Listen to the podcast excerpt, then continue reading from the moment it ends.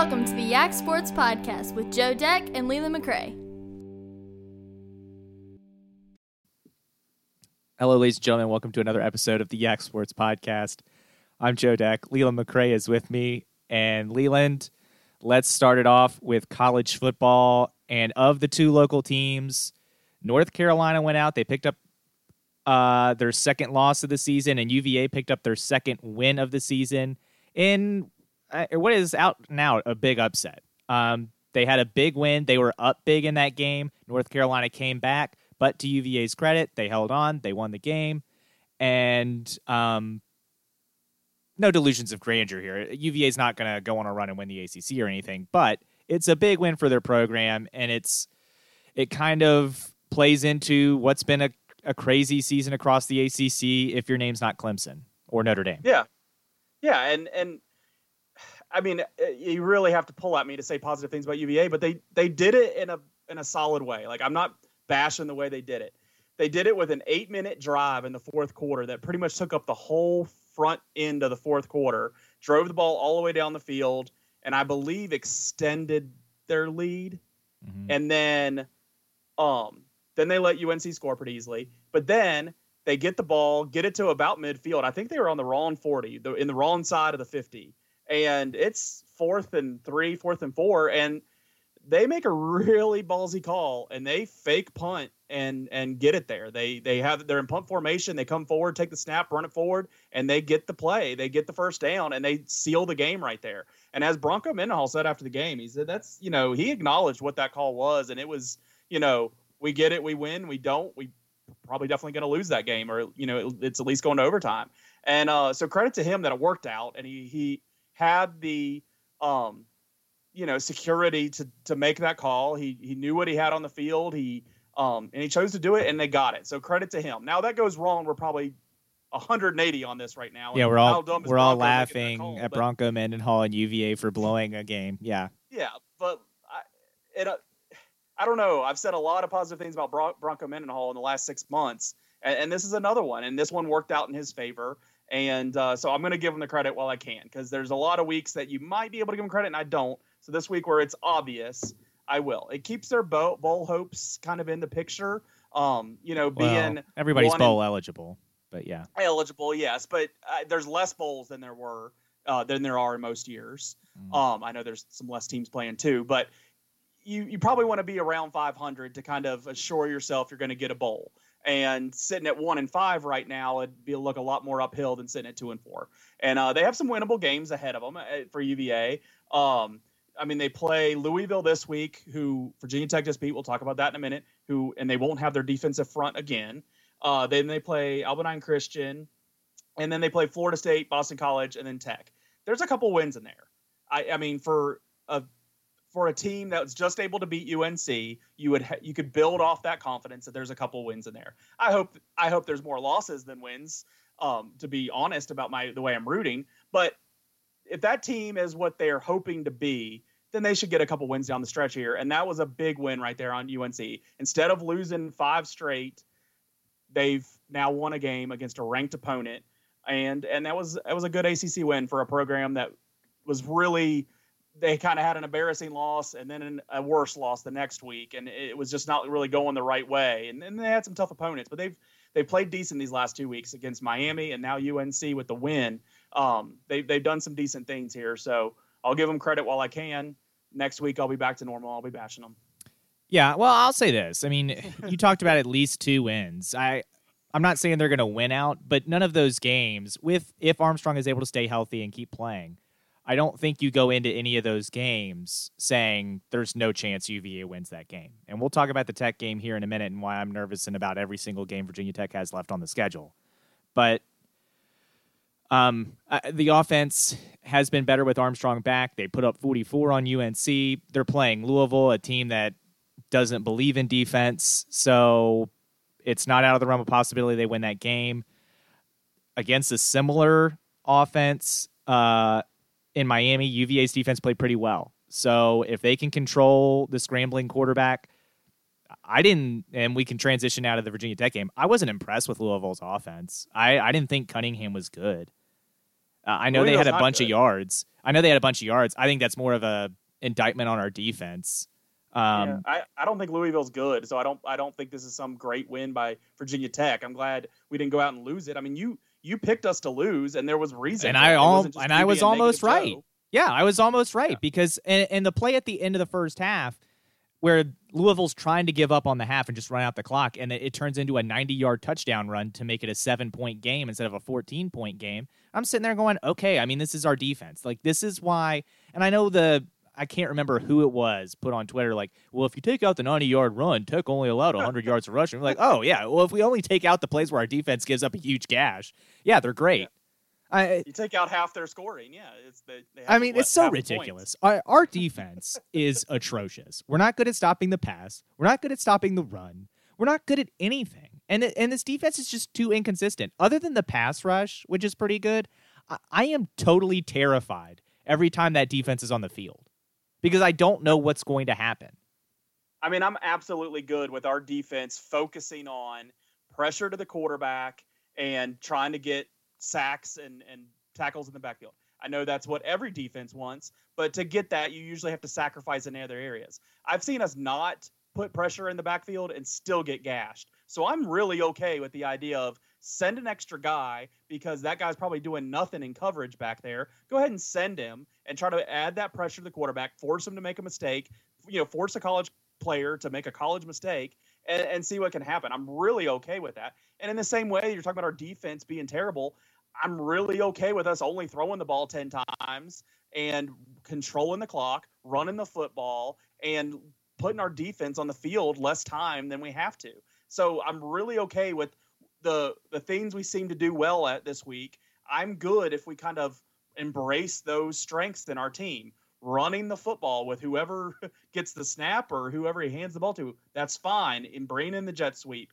If, if we are still dangerous with the pass, which I think we are, I don't, I'm not just throwing Hendon Hooker's passing ability away. He has ability, but let's not throw it thirty times. Let's throw it yeah. ten to fifteen times and run the crap out of the football and and and get field position.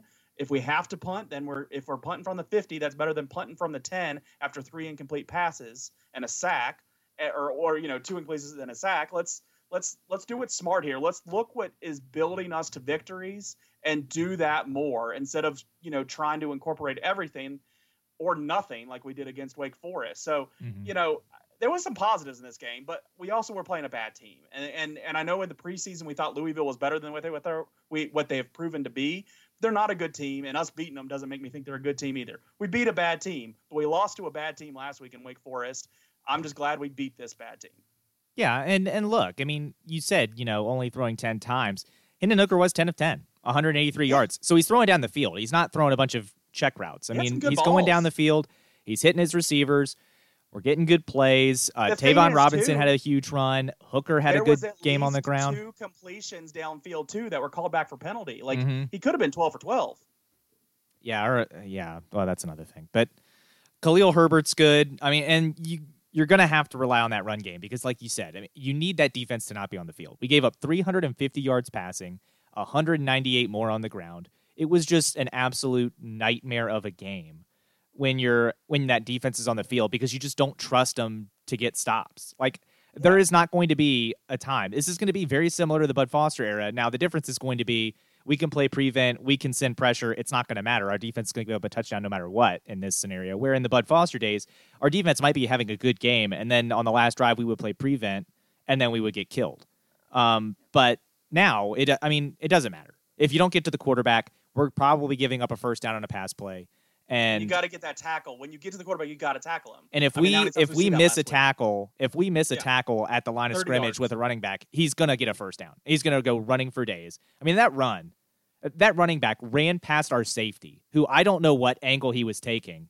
I don't know if he had his eyes closed, if he fast. sneezed. Yeah, he was fast, but our safety is sitting by. there. Maybe he off, sneezed like. because he just had the absolute wrong angle and didn't seem to like realize, oh, this guy's coming my direction. Until he was past him. And then he's like, oh, maybe I should turn my hips. I mean, it was honestly, if that had, if I had been playing college football and my safety did that, I would have rage quit the game and said, this, this is the E A Sports God saying you're not winning this game. Like that would have really frustrated me. And I just like. I, I don't play unless I can win, and if and, and if I'm not winning, I quit because the game is rigged. Yeah. Um. Yeah, I just. I mean, when you give up a ninety-yard running play and you give up an eighty-two-yard, uh, when you give up a ninety-yard score and an eighty-two-yard score and you still win the game, you're just happy your offense was able to do what it needed to do because your defense is just not there. Well, and looking um, ahead, and, and can can Virginia Tech fans, yeah, can Virginia Tech fans like not act like Liberty is going to be some pushover for us? There is not a team on our schedule are. that's going to be a pushover. I hope we rock them. We're, We're not rocking rock anyone, Leland. Our defense isn't good enough to rock anybody. We're not that good. I'm conf- I, I, I exactly just said that. I hope we rock them. I have no confidence in that. I, I just outside the N C State game to forty-four every game. Yeah, outside the N C State game where they started like a J V quarterback against us and we were able to get up on them early. We still gave up twenty-four points that game. Now the Boston College game, and we've talked about this.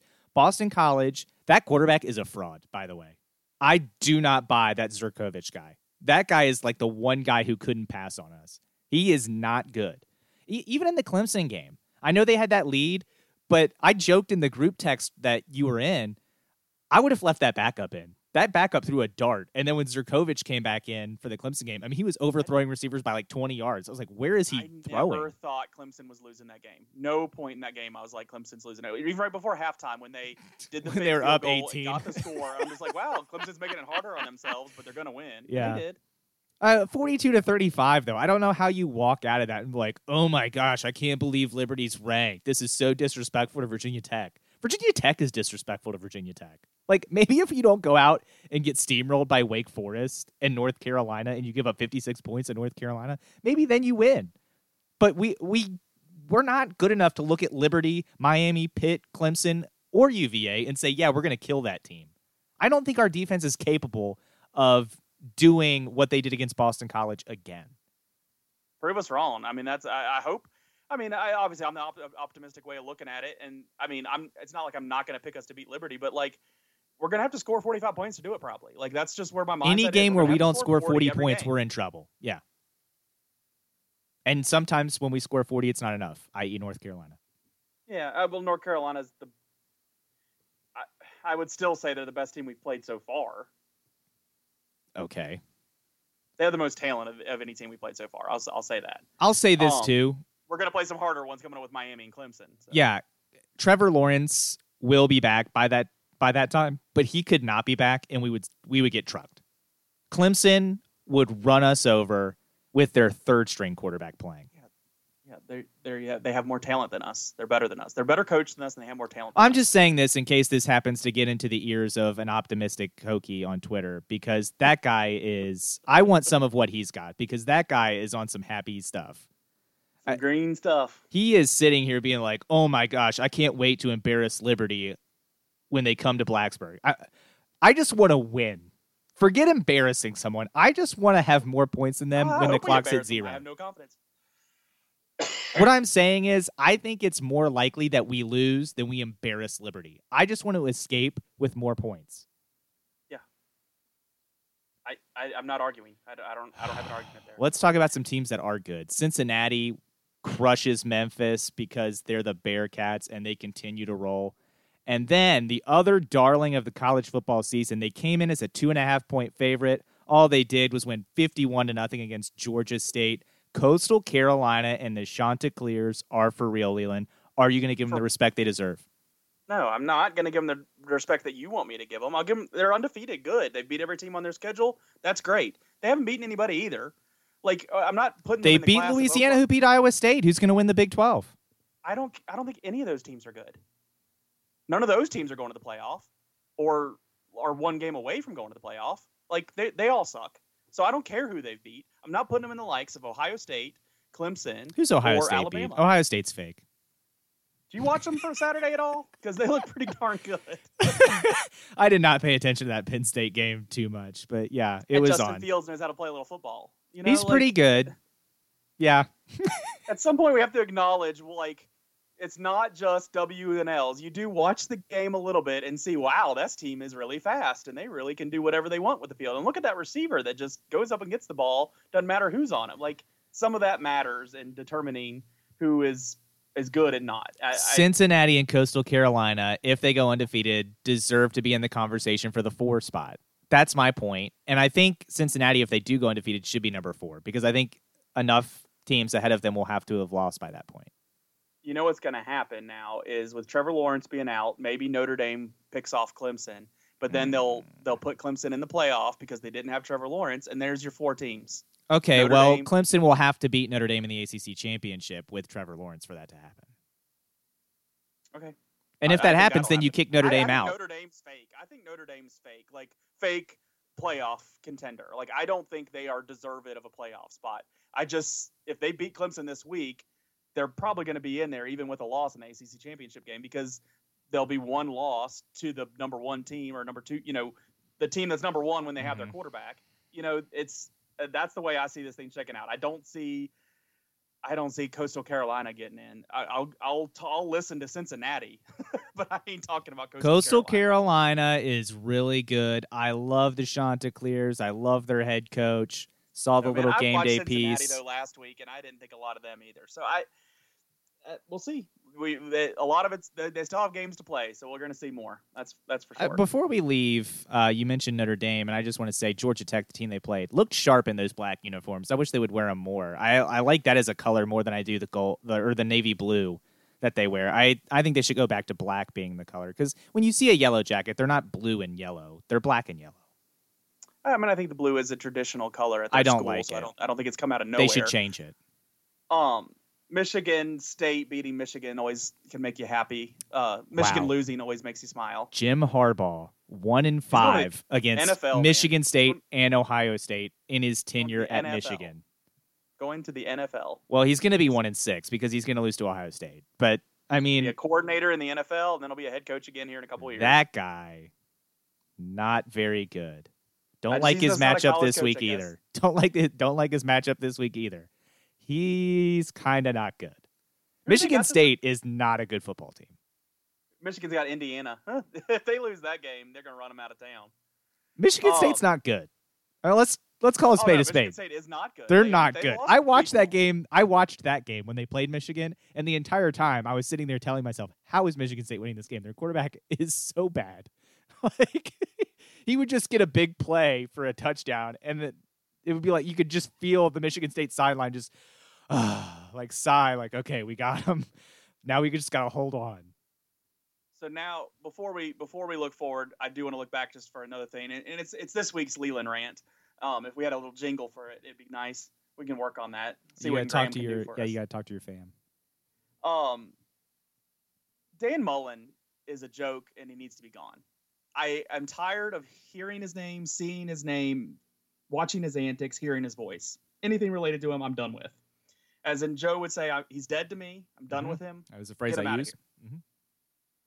He, after the Texas A and M game a couple weeks ago, because Texas A and M had some fans going on down there, where I, I think they're having some kind of outbreak of some virus or something going on. I'm not sure. Yeah. Uh, he came back to the post-game press conference, and he said, you know what? Here in Florida, we should be able to have fans now. That's what the governor said. I, I expect we have a full stadium next week. Everything COVID-related ever since he uttered those words went against him. His quarterback had, oh, now nineteen guys. Oh, now Dan Mullen himself has it. They have to cancel the game. Like, everything went against him on COVID. He completely just, karma just took a big old chunk out of Dan Mullen. And you think that would maybe calm him down or make him shut his mouth or calm down the attitude just a little bit. Um, you know, having to cancel a game because of COVID and having their one loss on the season and all that. No, this week, right before half, his quarterback gets gets hit after throwing a Hail Mary, and they don't call it. And and sure, referees missed a little bit of call. But here's Dan Mullen running out to midfield, yelling at the referees, yelling at the players that hit his quarterback, and basically starting a fight at midfield, but leading his players towards the opposing players, and now his players are fighting with those players, and it's a terrible situation. He is not a leader. They finally get that shook out. Kick a couple players out of the game. They should have kicked him out of the game. Dan Mullen should have been coaching that second half. So going in the locker room after all his players, you know, finally get off the field, going in there, stop fighting. He's revving the crowd up, throwing his arms up, wanting some noise for halftime for them to be in the locker room, and there needs to be cheering, I guess. And Was once enough? No. He goes, comes back out of the tunnel. He wants some more. He wants to rev up that crowd a little bit more. He is a child. As an S E C head coach, he is a child. So all that's bad enough. I ran into you in a text message on Saturday about that. With that, come to find out in the postgame conference, I didn't see this till Sunday, there he sits in the postgame conference trying to answer legitimate, serious questions about his leadership ability. He's wearing a Darth Vader mask and playing a character. He is a child. He absolutely doesn't understand the seriousness of what he's dealing with as a head coach. He doesn't know how to lead young men, and he needs to be gone. The S E C, rightfully so, has fined him now. And I think that was just for the going to midfield and throwing a hissy fit and really being the cause of what that fight became. And but he should be fined for more, and he should get out of there. And I, I no doubt know that people at Florida have to be embarrassed about his behavior. I know there's the dumb fans out there like, that's my head coach. That's how, you know, I want my coach fired up, protecting me. Shut up. Shut up. Handle it in an adult way. Okay. Uh, first, yeah, first thing. What, you have some, you I was surprised. I was surprised that he picked the good guy to dress up as when he has been such a villain during his coaching career. Uh, and secondly, I don't share your optimism for Florida fans. All they care about is winning. They're not doing that. Has the S E C taught you nothing? All they care about is winning. How many playoff games have they played in? Well, yeah, I hear you. Six games have they played in? I hear you. But if they beat Georgia, all is forgiven. Now, I don't think they're going to beat Georgia. I am personally rooting for Georgia. They lose to Alabama. Okay. Alabama might win the national championship. I, it's going to be a hard sell. But, um,. personally, I hope Georgia wipes the field with them. I would love nothing more than to watch the Bulldogs annihilate Florida. But um, if they win that game, they're going to win the East. They're going to be in the S E C championship game, and Florida fans don't care about any of that other stuff. I think that's what bothers me, though, is that I picked Florida to win that side this year. I said, Georgia missed their chance. Here comes Florida. And I'm so rooting against my pick now. I, I can't I remember what can't. I said. I think I, I, think I, I agreed with you, but yeah. Probably pick Georgia. Uh, I Georgia's a yeah, but I typically I mean, don't. Crazy. I typically don't pick with my heart a whole lot. Um, but it's possible. I'd have to go back. I can't remember. I'm it's very on the fence. Something. I know now I would pick Georgia to win this game because I think Georgia's better. But yeah, I do too. They've settled down at quarterback. They're better. Um, looking ahead at the games of note next week, all these games I have listed for Joe looking at right now are not ones we're going to pick, but heads up. Oh my gosh, fans. That first one I do not care about. Yeah, yeah. But Miami and N C State play Friday night, and so does B Y U, Boise State. Um, B Y U, Boise State are two ranked teams, so if that means anything to anybody, uh, I think the better team will win both those games. Uh, but we have Liberty and Tech at noon on A C C Network. We have West Virginia at Texas at noon on A B C. The noon window is interesting this week. Mm-hmm. Arizona State at number twenty, U S C. U S C is like their only hope of being a good team out there. Yeah, they're not, so don't worry about it. That's noon on Fox. And then Michigan, Indiana, noon on F S one. Then three thirty, Florida and Georgia, C B S. That's probably now kind of the most interesting game of the day. I know Clemson and Notre Dame at seven thirty is very interesting, but without Trevor Lawrence there, I think that takes some of the shine off that game. So that Florida, Georgia, I think is, you know, who's teeing up to uh, play Alabama in the S E C championship. I think that's really interesting. Houston, Cincinnati at three thirty on E S P N, Oklahoma State, Kansas State at four on Fox, and Louisville at U V A wrapping up the night at eight p.m. I th- I believe they play on the A C C network, right? Well, yeah. Um, is Every OK is OK State really not ranked? They have to oh, be ranked. ranked. They're still ranked. They're like thirteenth or something. I don't know. Okay, I just didn't see a number, and you had the other ones I on there. Is why I yeah. asked. That's fine. I was just I was like, wow.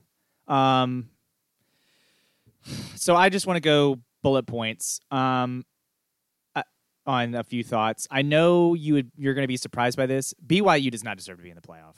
Uh, so they're out.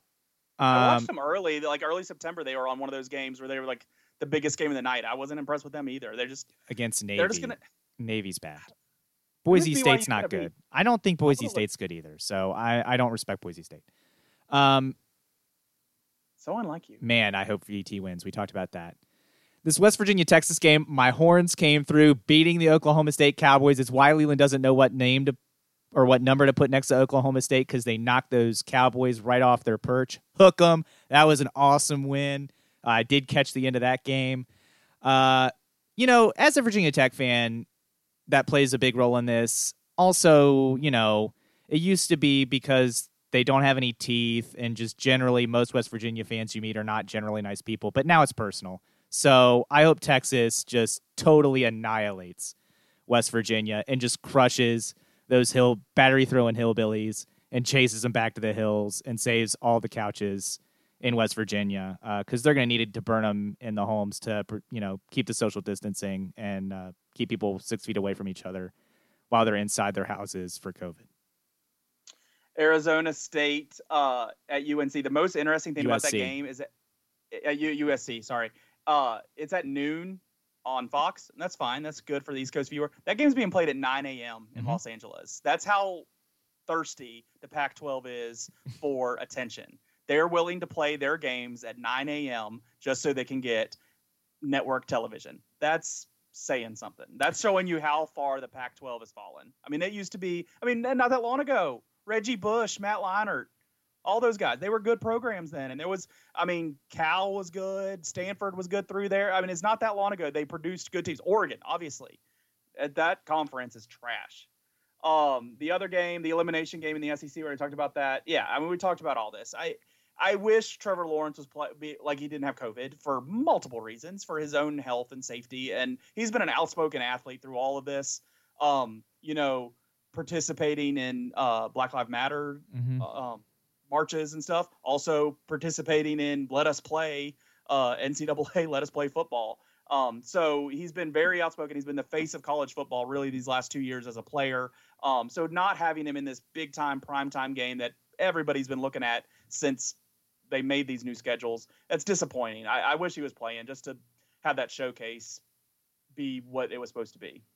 I will say the backup threw for three hundred fifty-seven yards. So he, he woke up. Yeah, he got better.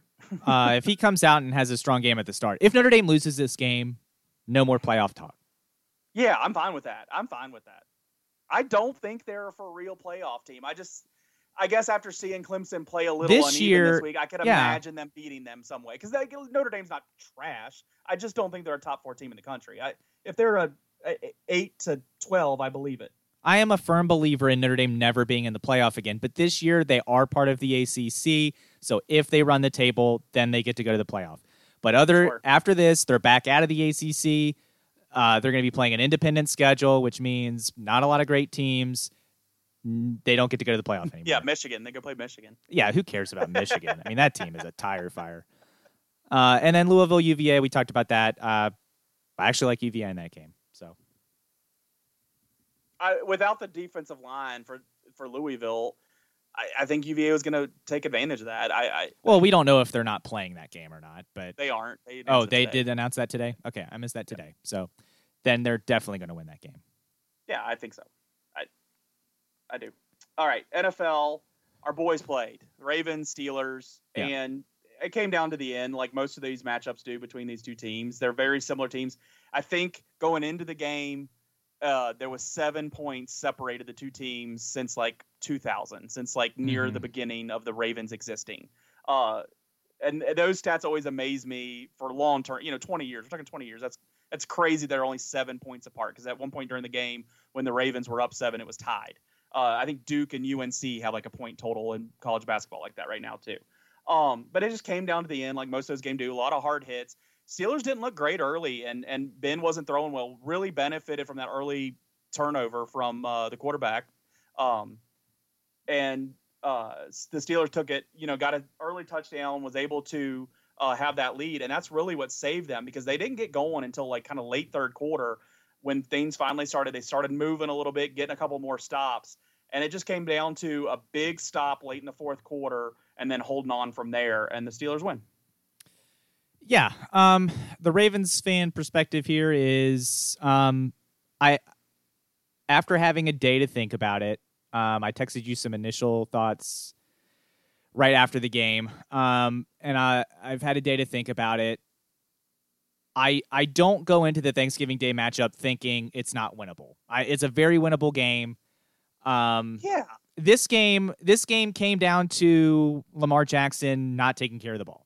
He yep. provided the, he handed the Steelers fourteen points, and he took another seven points off the board for us when we were down in the red zone, and he turned it over on a fumble. So that's a twenty-one point swing. Our defense played exceptionally well, I thought. Um, and it's frustrating to see Lamar Jackson disappoint on a big stage again. It feels like every time he's asked to perform on a big stage, he can't do it, which he hasn't done it yet. Yeah. Which brings questions up. And of course, the Lamar Jackson defenders will say, we went away from what was working. We ran the ball fifty times. All right. If you need to run the ball more than fifty times, you don't have a quarterback, which is what people, which what Lamar Jackson critics have said. He was thirteen of twenty-eight. That's under fifty percent. He had two picks. Both of them were horrendous picks that resulted in fourteen points for the Steelers. One on the play, and one was, I think, the Steelers got tackled at the twenty-yard line, so you knew it was going to be a touchdown. Yeah, red um, zone right there. It was, it was just a frustrating game to watch him. And I texted you this during the game when we had the ball there with like a minute and change left or whatever it was. And you were like, well, now I'm worried because the Ravens have a chance. Well, I was worried the whole time. Not I don't know why you were worried. We couldn't run. We didn't have any timeouts. It's not like running was an option there. We would have had to throw the ball, and he can't do that. He's not good enough. You got the ball into the position that I was worried about. Yeah, you but then won. What happened? What do they call it when you end up twenty yards short of the end zone when you need a touchdown? They call it losing. Yeah, I was worried about them getting an approachable distance to the end zone and winning the game. They got to the approachable distance, and I saw it stay. And then worried. Lamar Jackson happened. Like, look, is he better in the N F L than I thought he was going to be? Is he better in the N F L than I thought he was going to be? Yes. But these concerns that I had when we drafted him have presented themselves when we've played other good teams. It's the turnovers. It's the same problem he had at Louisville when he was in a big game. He turns the ball over too much. He's not consistent enough when he's forced to pass the ball. And it's been a problem for him. J K. Dobbins had a great coming out party in this ball game. Uh, Gus Gus had a big game, too, for the Ravens. Uh, the other running back, Gus Edwards. And running the ball were good. But you saw the Steelers pretty early on say, Lamar Jackson on that read option, Watt keyed in on him exclusively. And then the Ravens did some adjustments to try to take him out of the play so Lamar could get running a little bit. And that helped. But Lamar took too many sacks. He made too many bad decisions when he was forced to pass. I, I just was not impressed with Lamar Jackson at all. That being said, if Lamar Jackson somehow avoids totally crapping the bed and just handing the ball to Pittsburgh when he's forced to pass, that's a game the Ravens can win. Unfortunately, now you're two games back of the Steelers, and if you win, you'll be a game back. And then you'll it'll come down to the rest of the division, and you need to win out and hope the Steelers lose another division game, or they're going to have a tiebreaker, or I don't know how that tiebreaker is going to work at that point. Um, if if both teams are even, but both teams have the same division record, it starts going down a list of I don't know, but components is the next one. Um, yeah, I, I just you get into playoffs, and I don't know. The Steelers look good. Uh, their offense is good, uh, or their defense is good. Their offense would worry me if I was a Steelers fan. I don't know if they have the offense to make a deep playoff run this year, despite being seven and zero. Yeah, I'm not measuring a ring size quite yet. Yeah, I, I agree with that. We've we've had moments of good offense. I think mostly against bad teams. We have weapons there. We just got to use them in the bigger games. But winning back to back road games against top tier teams of the A F C, like playoff bound A F C teams, is a good sign. And uh, winning back-to-back games kind of goes against that point. Can they make a deep run? Well, we we did just win two. You know, deep run in the playoffs is two playoff games. We just won two equivalent playoff games. So um, there's reason to believe. But, yeah, I'm not fitting for a ring quite yet. Um, I'm looking forward to Thanksgiving night. I, I, I like when we play each other on Thanksgiving night. Um, usually by that time I'm able to no. actually watch football. I can't watch it during the day, so at night it, I'm fine with it. See, uh, my one of my best memories is like seven years ago. My baby that was maybe might have only been two months old, might have been eight years ago, Lamar and Jackson, deep drop, uh, my wife steps. wanted to go shopping, so I got left home with the baby and she's gone shopping, and I just had the football, a silent house, and a sleeping baby on my chest. It was the best uh, Thanksgiving I have ever had. I'm, I'm rooting for something like that again. I'll, I'll let her go uh, COVID shopping, and I'll uh, I'll stay home with the kids and watch football. No, see, another Thanksgiving, and this is when we won. I just remember when Mike Tomlin uh, was trying to cheat and trip the return man Jacoby Jones, and that how much that bothered me. This game always. I don't like when my team plays on Thanksgiving because I can't enjoy it. Like I don't like it on Christmas because I never can enjoy. I can never watch it on Christmas. Thanksgiving doesn't bother. I can watch. I can watch the day games. This is going to be like stressing me out the whole night on the lead up. And this year's going to be different for Thanksgiving. It's going to be a smaller Thanksgiving uh, with the pandemic and everything. So that means it's going to be fewer people that have to deal with it. Like they can't do it in shifts where they like, you know, okay, well, I've already had my ten minutes with Joe. Now you have to have ten minutes with Joe and deal with his neurotic Ravens watching. So like it's going to just be full on. Now Brad will laugh and he'll be joking the whole time. And just like I was last night Through with the, the Cowboys fan? game. Yeah. Yeah, he'll have already lost. Let he's already, oh, trust me, he's already out on this season. He already knows what this year is for the Dallas Cowboys at this point. He knew that as soon as Dak Prescott got hurt. But hey, Steelers got the Cowboys next week. So actually, I'll, in hello, his defense, hello, Brad. Good to see you. In his defense, he knew before Dak Prescott got hurt what this year was going to be for the Dallas they Cowboys. No they had no defense. Yeah, it's the worst defense maybe in N F L history. But we'll talk about the Cowboys in a second. Um, I, I just, yeah, I, I don't like when my team plays on Thanksgiving or Christmas. It's just... It's not an enjoyable experience for me um, in a way that Virginia Tech is not. Like, it's weird. I definitely root more and feel more of a strong connection and a fandom for Virginia Tech than the Ravens. But I guess Virginia Tech has let me down so many times. Like, I guess I just kind of expect them to disappoint me at a certain point. Uh, whereas the Ravens, like, I kind of feel like, okay, we've won Super Bowls. We're capable of it. Please don't mess this up. Like, And it's I, usually I, when we play on Thanksgiving or Christmas, it's usually the Steelers. And that's the other thing that doesn't help. I'm crossed on that because, like, uh, I'm definitely more emotional and get upset. I mean, a week ago, I was really mad. Like, it bothered me the rest of the night that we lost to Wake Forest. Um, easily, Virginia Tech is what I care about more. I think Steelers, it's easier to let me let go a little bit because we have won so many Super Bowls. It's just like, well, if we don't win it this year, we'll be we'll still be in contention next year kind of thing. Um But this year we have a chance, shot, so my, my anxiety probably will rise a little bit more. But I'm looking forward to that. Um, all right, looking at some of these other games, we had the Bills beat the Pats. I, Belichick isn't really handling this well. That that's the reason I'm staying here.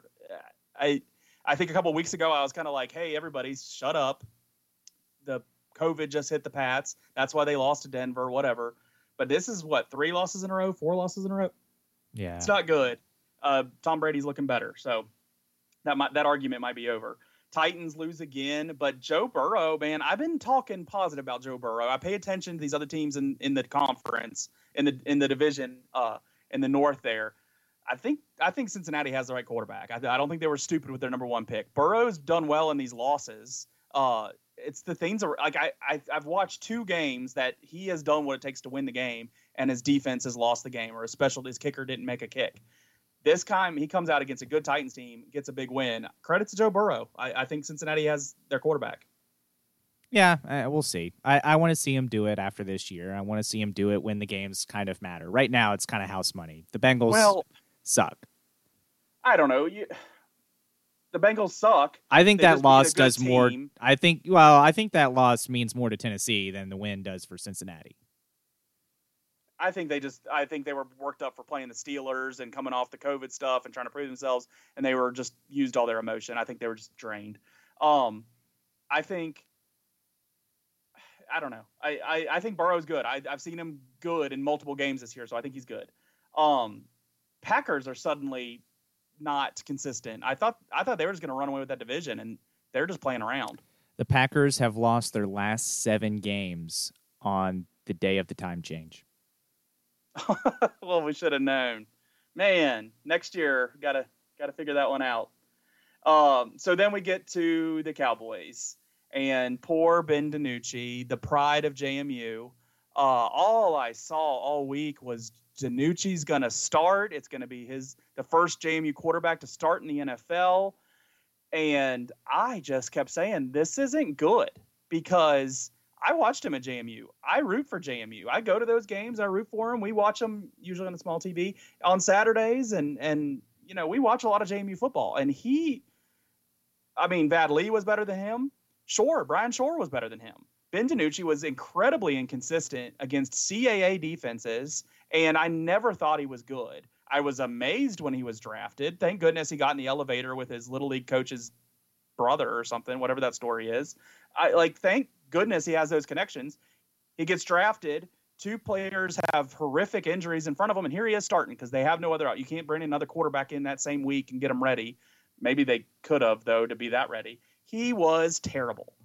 Out of his first four drives, his best drive, that is the one that ended in a sack fumble. That was his best drive out of the first four drives of the game. I missed some in the middle because I stopped hate watching because I hate watching football like that. But at the end of the game, they're pretty much just making fun of him on the telecast of how bad he was, how bad a situation the Cowboys were in to have this kid starting. Ben DiNucci was not good. And then today, J M U is still propping him up. Hey, he's one of, you know, ten F C S quarterbacks to ever start in the N F L. And they put them on this list. Some of the guys did nothing ever. Some of the guys were good. You know, some of the guys from, you know, McNair was good. Um, your boy was good. For Flacco's Baltimore, won a Super Joe Flacco. Bowl. Doug Williams was, has won a Super Bowl. Who was a Power Five quarterback that that transferred down. But um, well, so is Ben DiNucci. Yeah, he's not in the same mold. I'll I'll say that. No, he, he was rough. And then you got Skip Bayless. Well, at least Ben DiNucci threw for more yards than Tua. You know what?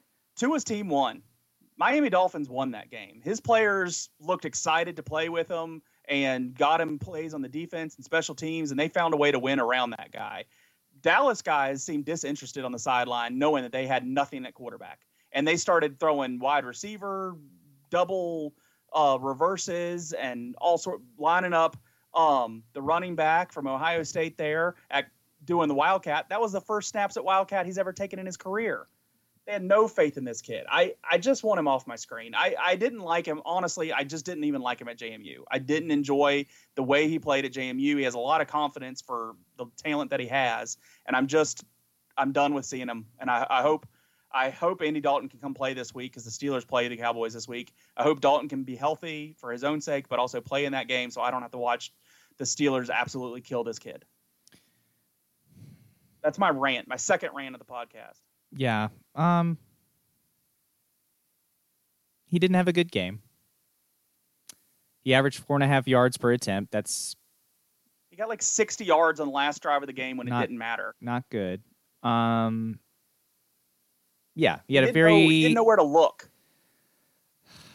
He didn't know where his receivers would potentially be. I agree that I don't think he's the best quarterback to come out of J M U since I've been there even. So when he got drafted, wow. I was surprised. I think he is not in a good situation. I don't know if there is a situation where he could be good in the N F L. I just think that is a situation where he is overmatched. I don't think he is ever going to be an N F L quarterback that should play in actual games. Um, no disrespect to him. I just think it's a little too big. I, I, I agree with your. Him. I, did, I think I, I never thought he was good. I agree with your analysis that when he was playing against C A A defenses, he struggled. Yes. He threw five picks in a playoff game against Colgate. He threw a pick at the goal line against North Dakota State, where he stared down his receiver, and North Dakota State knew what play was coming. So it's kind of frustrating to see that, and then, yeah, I mean, just to imagine him being in the N F L, I'm just like, okay. People talked about him being in this game. He's just lucky the quarterback on the other side of the field, who's also from an F C S school, was also terrible. Yeah, like, can we talk about that? Terrible, you in a group text said football. The Giants, Barkley going down is fine because the Giants weren't going to win that division anyway. I don't know.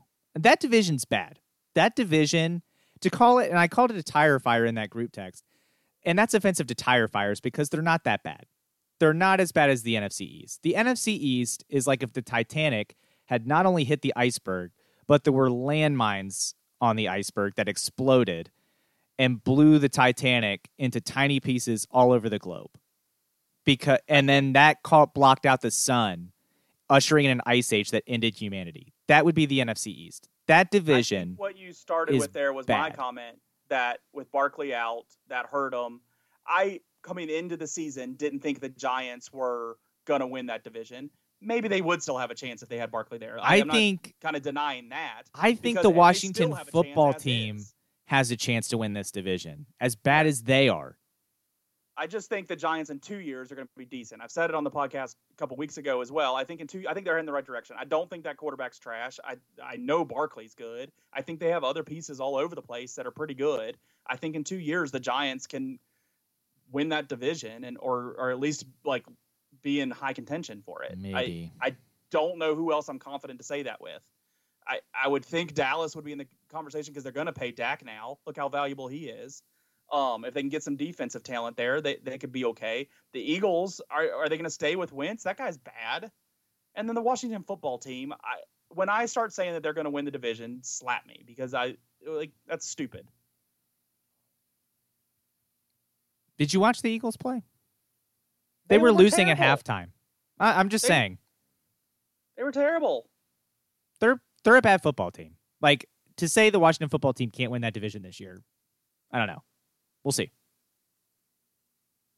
I just mean in general. I, I think like pre that I, I'm just I think I'm talking in a different sense. I don't give a crap who wins this year. They all suck, and they're all going to host a playoff game. And I think teams that are under five hundred. I really don't care who wins that division this year. I'm not going to spend time talking about it. I think everybody teams, else spends time. We need to look. It. I don't at, give a crap. We can look this up and talk about it next week again. But I think teams that are under five hundred that make the playoffs are actually undefeated in the first round.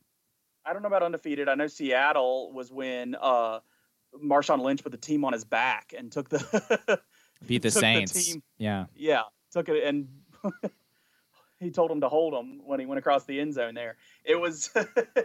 If that was one of the uh, losing teams, but like that's seven and nine, not four and twelve. Well, we're gonna they're not going to be four and twelve. Six and ten. Like six and this ten, is maybe. Worse than before. Six yeah. and ten, probably at best. Maybe. Oh, all right. Um. Ravens have Colts next week. Steelers have Cowboys, like I've said, on Prime, the late afternoon. That's offensive. Stop doing that. They do it to Dallas. I'm tired of them. I, even when Dallas is decent, we don't need to see Dallas this much. When People Dallas is decent, fine. It's a ratings bonanza. I get why the networks do it. But Dallas is bad. Dallas is Dallas Clemson. Might not score a touchdown the rest of the year. Like, They've don't scored one put touchdown. them on. They've scored one touchdown in the last, like, three or four weeks. And that was when they were down by twenty. They haven't scored a meaningful touchdown in weeks. Uh, was that with Dalton? I think that was like the only one since Dak. I think it's since Dak went down. They've only it's scored one, one touchdown. touchdown. Yeah, yeah. I, they haven't scored one with DiNucci in. I, they're not. Well, goodness, I, no. They might not. I like that team might not score another touchdown. Stop putting them in national televised games. Yeah, they, they could flex them out of there. That, it's like the Red Sox with baseball this year. Stop putting them on national T V. They're bad. Well, the Cowboys have like, I think it's like seven more. I'm sure them and Washington games. Football team's a Monday Night Football game this year for their second game. They're late afternoon all the time, and then I'm sure it's the their. Se- I'm sure the second one's a Monday Night Football game. I think it might be. Is they'll, that Thanksgiving? They'll have to get flexed out some. They're the. They'll be the. They'll be the late afternoon game on Thanksgiving. That's one of them. They're not going to move that game, but there's probably other game. There's probably another no. game or two that get flexed. Get you? Oh my God. Well, at least. Yeah. Okay. Let's. Move I never on. see the four o'clock. I never Let's see move it on. on Thanksgiving. Let's move I never it on. That one. Um. All right, baseball. Right after we released this podcast last week, the Dodgers won the World Series. You've heard all the talk about it already, so we don't need to go into it. You and I have talked about it. We don't need to rehash it. How bad does Justin Tucker specifically Turner? him? Don't Justin Turner. Turner yeah, don't Justin blaspheme Tucker, Justin Tucker. Too. He's amazing. Justin Turner, I just, you can say what you want about Major League Baseball or the team or who's in charge or what, but his individual effort there to go against protocol, to go against what he was told, to know what he know, and go do what he do was, he just looks terrible, and he deserves to get ripped every moment. And even, even I said, you've already heard everything about this World Series already. I'm bringing it back up because that guy is selfish and is just kind of not a great human being by doing that. I realize there's logic that he was around all these guys for seven innings, then finds out he's tested positive. But like just the concept of maybe you didn't spread it to one person earlier in the, in the day, and you could save yourself from potentially spreading your virus to one more person. Stay by yourself. Like, you know, you're positive. it's not a question of wearing a mask or not. It's not a question of um, how careful do we need. You know you have it. You got to be a decent human being. It's it's not driving drunk. It's not I, I don't know. There's so many comparisons. It's not being terrible, making terrible decisions that put other people in danger. You have no idea who you could have potentially infected and who they might potentially infect. And potential infection is fine there. You actually have it. Just come on, man. Just come on. Well, he takes his mask off for pictures next to the coach that survived cancer too. I mean, it's just, it's bad. But uh, as bad as that was, you have to ask yourself, why is Major League Baseball allowing games to be played before they get test results back? Like, why is that a thing? Major League Baseball can't afford rapid tests? Well, that would be the only professional league in America that can't. So that would be amazing to learn. But I will say this, too. This, what Justin Turner did, if I was an M L B owner and I can't have a full stadium and I think I'm not going to make money because of that, I'm locking the gates on the players. And this time, back at the beginning, I said the owners are making this about something it's not, blah, blah, blah, and they're attacking the players, trying to make the players look bad. I would run that clip of Justin Turner being out on the field celebrating with his team, mask off, knowing he was positive, and say, this is why we're going to shut the gates if we can't have fans and do it safely that way. If it's not safe enough for fans and us to make money, which is, to be honest, what they're going to do, what the true end goal would be there.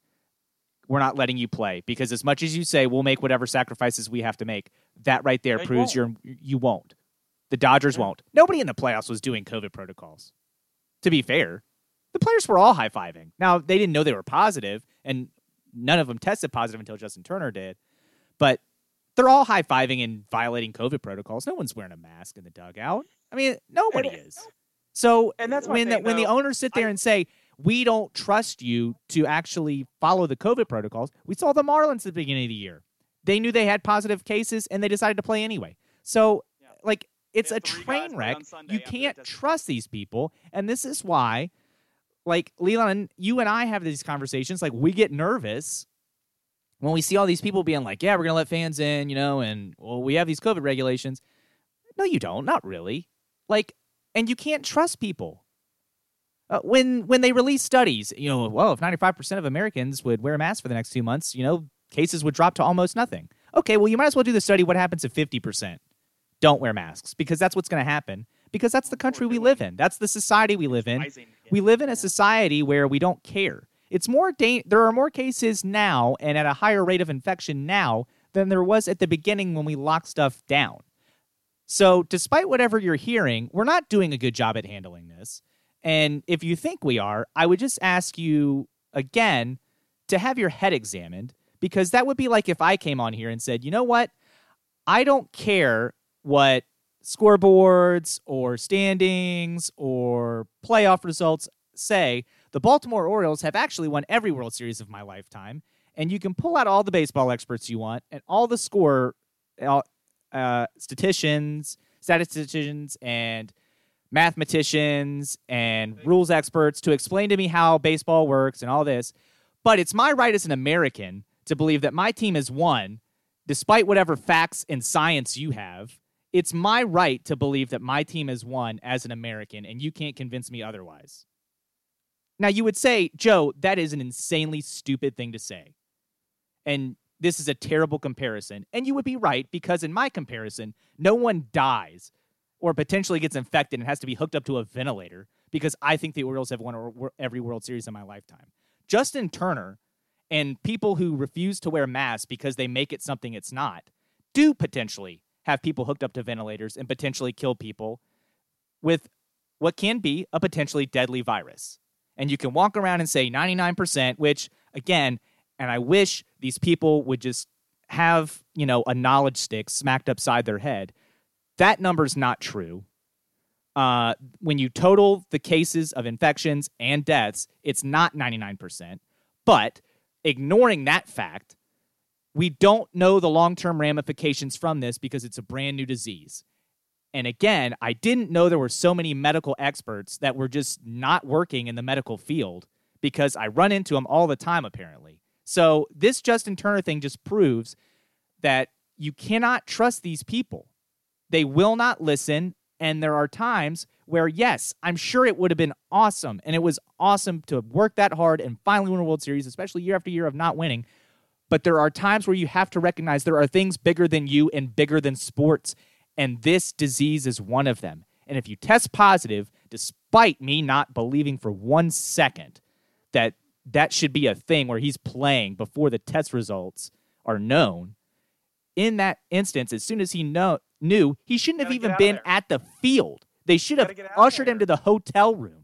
It sucks. It sucks that you missed that that celebration. That stinks, man. That I, I do. I I would have felt bad for him then. That would be one eighty on this. Man, it stinks that he tested positive. It's weird that he was playing, but it stinks that he missed that celebration. He missed that moment that everything built up to. I. It's and now it's. I'm. I. I will never. I actually had no problem with the guy. I, you know, he had some big moments in these past World Series. He's played pretty well. I had no problem with the guy. And now he's like enemy number one for me because it's just so selfish what he's done there. And, and I hate it. Quick question, moving off that topic. Is the Dodgers championship or whoever won the Major League Baseball championship this year, is it a Mickey Mouse, you know, doesn't matter championship? Is it something lesser? Uh. Yes, you played sixty games versus one hundred sixty-two. You had a different playoff format than normal. Now, the number one seeds make it, which is whatever. Um, and then you have this whole COVID fiasco. I, I think that that changes it too. So, yes, I, I do. They're not going to put an asterisk on it. Baseball will never admit that this was anything but a success, but so the less games was the first thing you went to. You think, and that's that's kind of what made it. It was less of a season, mm-hmm. and that's what. I don't know if I agree with you, but just by the logic you said, I am really irritated, and it's the LeBron haters is what it is. People are calling the Lakers championship this year a Mickey Mouse does it less than championship. They played oh. ten less games than a normal season. I don't understand how that okay. N B A championship. Yeah, one hundred versus ten else. Is a little bit different, but yeah. Yeah, I just don't. I don't. I don't understand how the Lakers winning a championship is any less. I hate it. I, I do not like the Lakers. I didn't want them to win. Yeah, I thought they would in the end because they looked to be the best team and they had the best player on the court. But it's a real championship. I don't understand this. Like, and I heard it a lot more this week, and it was like, well, the Dodgers and the Lakers win in the same town, and that's what brought it back up. And it just drove me crazy. It was like, well, the Lakers doesn't even matter. They'd even skip past the Dodgers. The Dodgers played far less games than any other year. It was a far different situation than any other year. The Lakers played, I think it was like ten or eleven less games. It was like ten less regular season games, same amount of playoff games, everything. I, I just don't I don't understand how the N B A championship is any less than any other year. I agree with you on the N B A. I okay. think the M L B okay. is different. I think one hundred games is a lot more than ten games, and I think that matters. But I also shrug it up to it was better than nothing. and um, It was so better than nothing. I'm not saying it's nothing. I'm not saying the Dodger fans should feel worse or not feel accomplished. If the Orioles won the World Series, I'd probably have a different answer. But the Orioles didn't win a World Series, so I can look at it objectively. The Orioles are the one team I have trouble looking at things objectively. So the Pirates, uh, the Pirates being the worst team in the league, uh, I really want that first draft pick. So I'm fine See, with baseball, it being a normal county year. I know it doesn't matter. I'll take it. I'd rather have the first pick than any other pick. Like, I'd rather have my choice of sure. anybody. Sure. Like, as the a team that sucks. Coming at some point. Yeah, as him. a team that, as a guy who roots for a team that's, you know, toward the bottom of the league. Yeah. Yeah, I'll convince myself that it. that draft pick really matters. We got the five pick. Uh, yeah, that matters. Does it really? No. Have the Orioles blown number five picks before? Sure.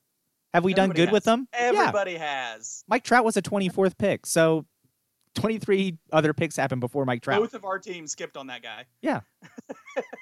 Our guy's not even in playing baseball anymore. So, yeah. All right. So, let's have something more positive. Let's get Chris Lassiter on here.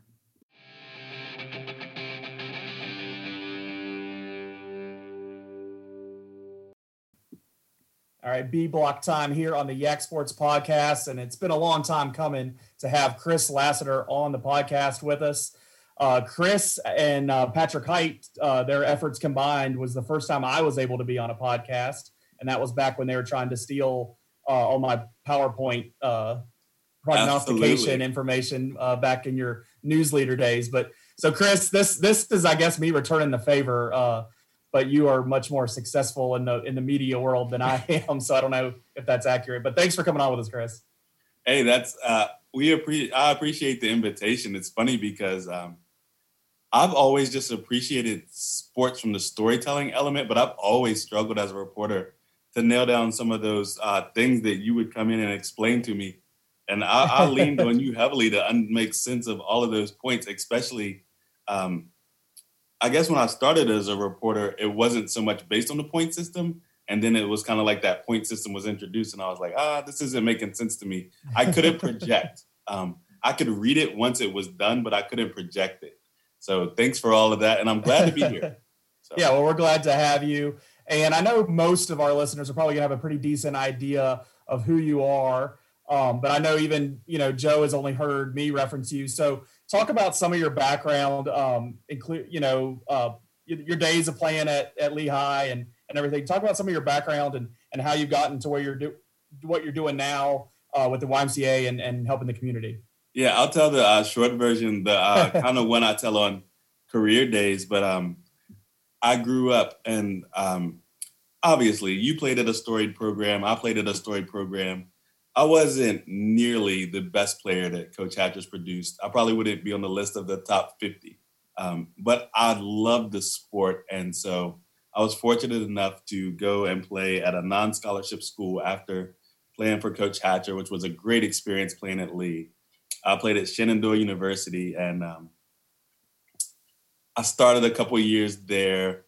Uh, I had a great experience there, great teammates. Um, I wish we'd had a little bit more success, but I wouldn't trade my teammates for anything. And then as you start to see that hourglass thing, right? Like, hey, this is the end of my playing career. Like, uh, David Stern was not hanging out at my Division three basketball games. And so you start to take your academics a lot more seriously. And I had great professors and great teachers in high school that really pushed me towards journalism, and sports journalism was just a way to stay around um, sports and do something with my degree. So that, it was just a great fit for me. I did that for fifteen years at the News Leader. Um, and then my family, I have five kids. And then as their needs kind of grow, you guys know covering sports, you kind of are at work when everyone else has free time. So that can be a little bit of a challenge with a big family. Um, and so uh, the Y M C A invented basketball, so I figured that'd be a great place for me to work. I do marketing and communications. Uh, the Y M C A has so many great things happening, going on, serving the community. And um, I grew up a gym rat in the Waynesboro Y M C A all the time. Um, so it's it's cool for me to come back, have that sense of nostalgia, and be in the work at the place that invented basketball. So. So. I'm going to jump out of the order that I have the notes with Joe here for, but you were already hitting on playing for Coach Hatcher. Tell tell me something about playing for Coach Hatcher that uh, we wouldn't know already. Something that, you know, Patrick Hite didn't have in his book, or uh, you haven't, you know, told the story eight hundred times. Maybe tell us like the four hundred time story of, of something playing for Coach Hatcher, um, maybe a, a, about his way, about about how he was able to create such a successful program from your view, and, and even looking back at it now after you've been out of it for a while. Uh, speak to that for a little bit. Uh, I mean, there's so many, but I think um, you start to think um, where does success start? And I know I've heard stories about Riverheads would win a state football championship, and then there'd be the next generation of kids just waiting to come to the weight room and uh, be there in the off season, ready to run it all back and say, now it's our turn to win a state championship. And I mean, that's just how successful programs are. But um, my earliest recollections of Lehigh basketball was crying, listening to a radio broadcast uh, when they lost to Brunswick. And so we've always just grown up with this deep attachment to the program. And he built that legacy of something we yeah. all wanted to be a part of. Um, And so we came in just like waiting for our turn to carry the torch. Uh, and then the generation of players before us put so much positive peer pressure on us to be good. They would literally rough us up during pickup games, be really hard on us, call us names that weren't our names. Um, and then as soon as the game was over, give us pointers. And we felt ready and embraced by our community. They were in the stands after they kind of beat us up in pickup games. They'd be there in the front row cheering for us. And so, um, but I think the thing that uh, made Coach Hatcher the best is just somehow he could will you to hate losing as much as he did. Like, he could instill that value in you that just said, like, losing is unacceptable. And so uh, we just never really thought about, like, we couldn't come back and win a game, or like that we weren't supposed to win a game. Um, I think my last high school game, we lost to a team that had a point guard that signed with V M I and a shooting guard that signed with Ohio State. Mm-hmm. And we were devastated. Like, we thought, like, oh my goodness, we can't believe we lost to them. They were actually a really, really good basketball team. Mm-hmm. But uh, Louisa County, nineteen ninety-four, Robert Shelton and Andre Quarles. Um, But uh, that was just our perspective, was they can't be better than us because we're league.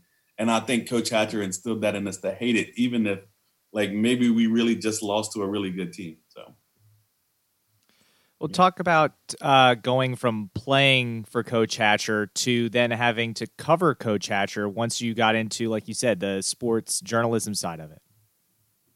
All right, so uh, – Coach Hatcher and I go way back, even before um, when I l- was crying at the Brunswick loss. Coach Hatcher and I, Coach Hatcher used to live up the street from me. So he was on Hudson Avenue, and Jared and Brandon would come down the street and play at our house, and a lot of the other kids in the neighborhood. We played tackle football because we lived on the flat part of the street where you didn't have to run uphill.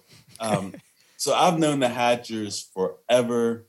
Um, And so, like, it was just this great experience to be able to cover him. Um, and part of that time was during the eighty-five game winning streak. I was actually taught at Lee one of those years, an adjunct class, like journalism. And uh, so I had some of the kids in class. Uh, but the funniest, no doubt, is when um, there was a player on the team that was really a really good basketball player, but was definitely a better football player. Um And he just kind of decided he didn't want to play basketball anymore. And they were at a tournament in Roanoke with J J Redick. And uh, he didn't end up riding the bus home. And Patrick did write about that in the book. And I was covering the game, and the kid ended up riding home with me. Uh, so that that was probably my funniest. Like, that's the one that he and I can laugh about now. Um, hmm. But I grew up a huge historian, so I always wanted to go over Coach Hatcher's house and watch Todd Dunning play in nineteen eighty-seven. And I always wanted to see the nineteen eighty-five games, I believe, um, where uh, they played against the New York City champs uh, twice at uh, Robert E. Lee High School uh, with Marco Baldi. So I would go over to his house and watch all these old V C R tape games. And I wanted to see all the great point guards who came before me. So I would go over his house for hours and watch videos. That's awesome. That's so.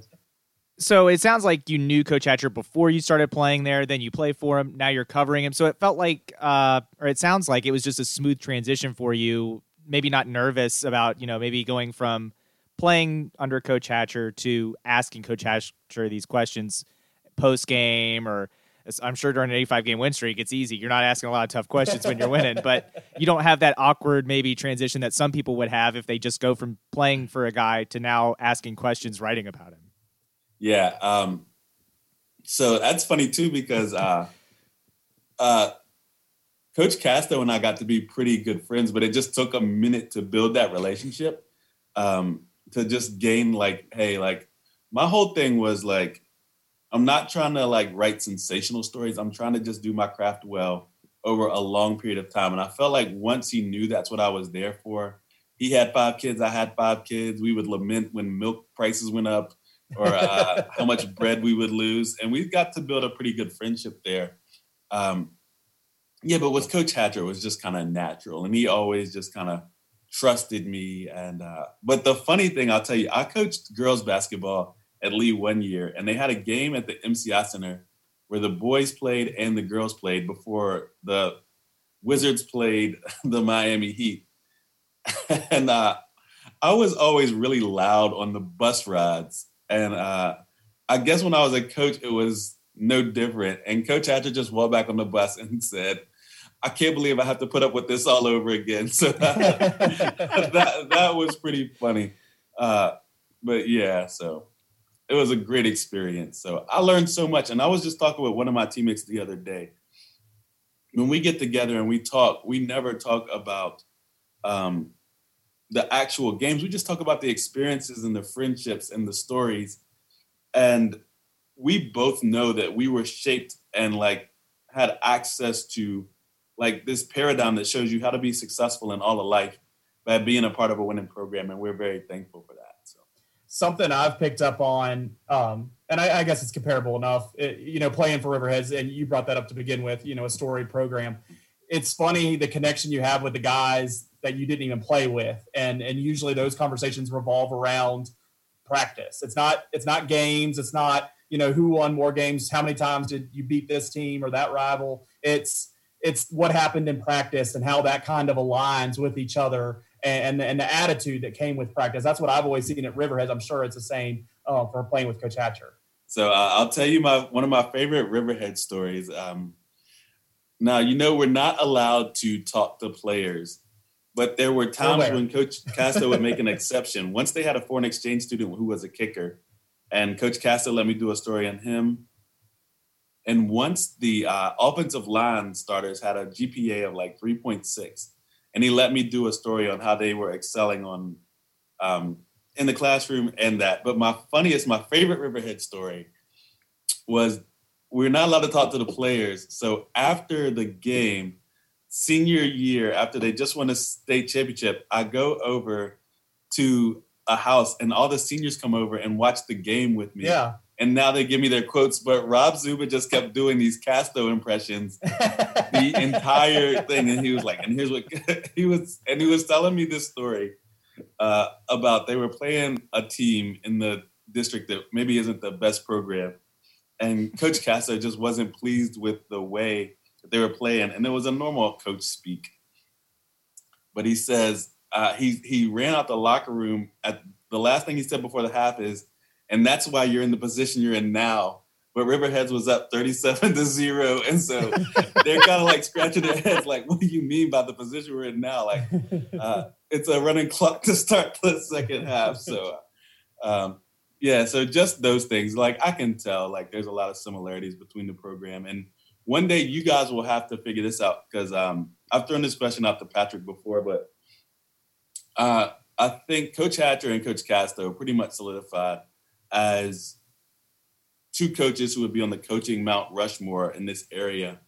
But who oh, yeah. else would be um, those coaches? And we've thrown out names like Doris Scott and Molly Steinspring. Um, Al Hamilton for sure would get some consideration there. But um, that's a great podcast topic to try to figure yeah. out, like, who would that be? And then also, if you're doing that one, another uh, good one would be, who would be the women's Mount Rushmore?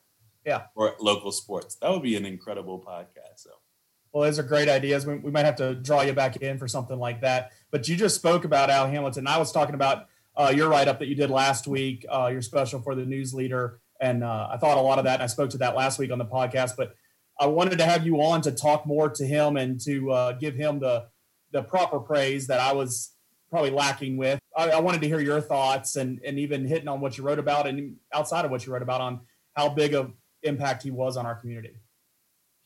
Yeah, I mean, just everybody has a great story. And um, it's so funny um, because after you write something, and you guys know, like, after you talk about something, like, somebody will come up to you and um, want to talk more about something that you guys talked about on the podcast or a game that you called or something like that. So I, I keep hearing all these stories or people that emailed me their stories, or like I would just run into people and they would tell me more Al Hamilton stories. But um, like I was lifting weights over at the Y M C A, and I'm kind of a chatty patty anyway. So um, I probably was supposed to be back in my office by this point, but one of the members was just talking to me, and um, he was just explaining like how much of an impact uh, Al Hamilton had on us smoothing out the transition between Booker T. Washington closing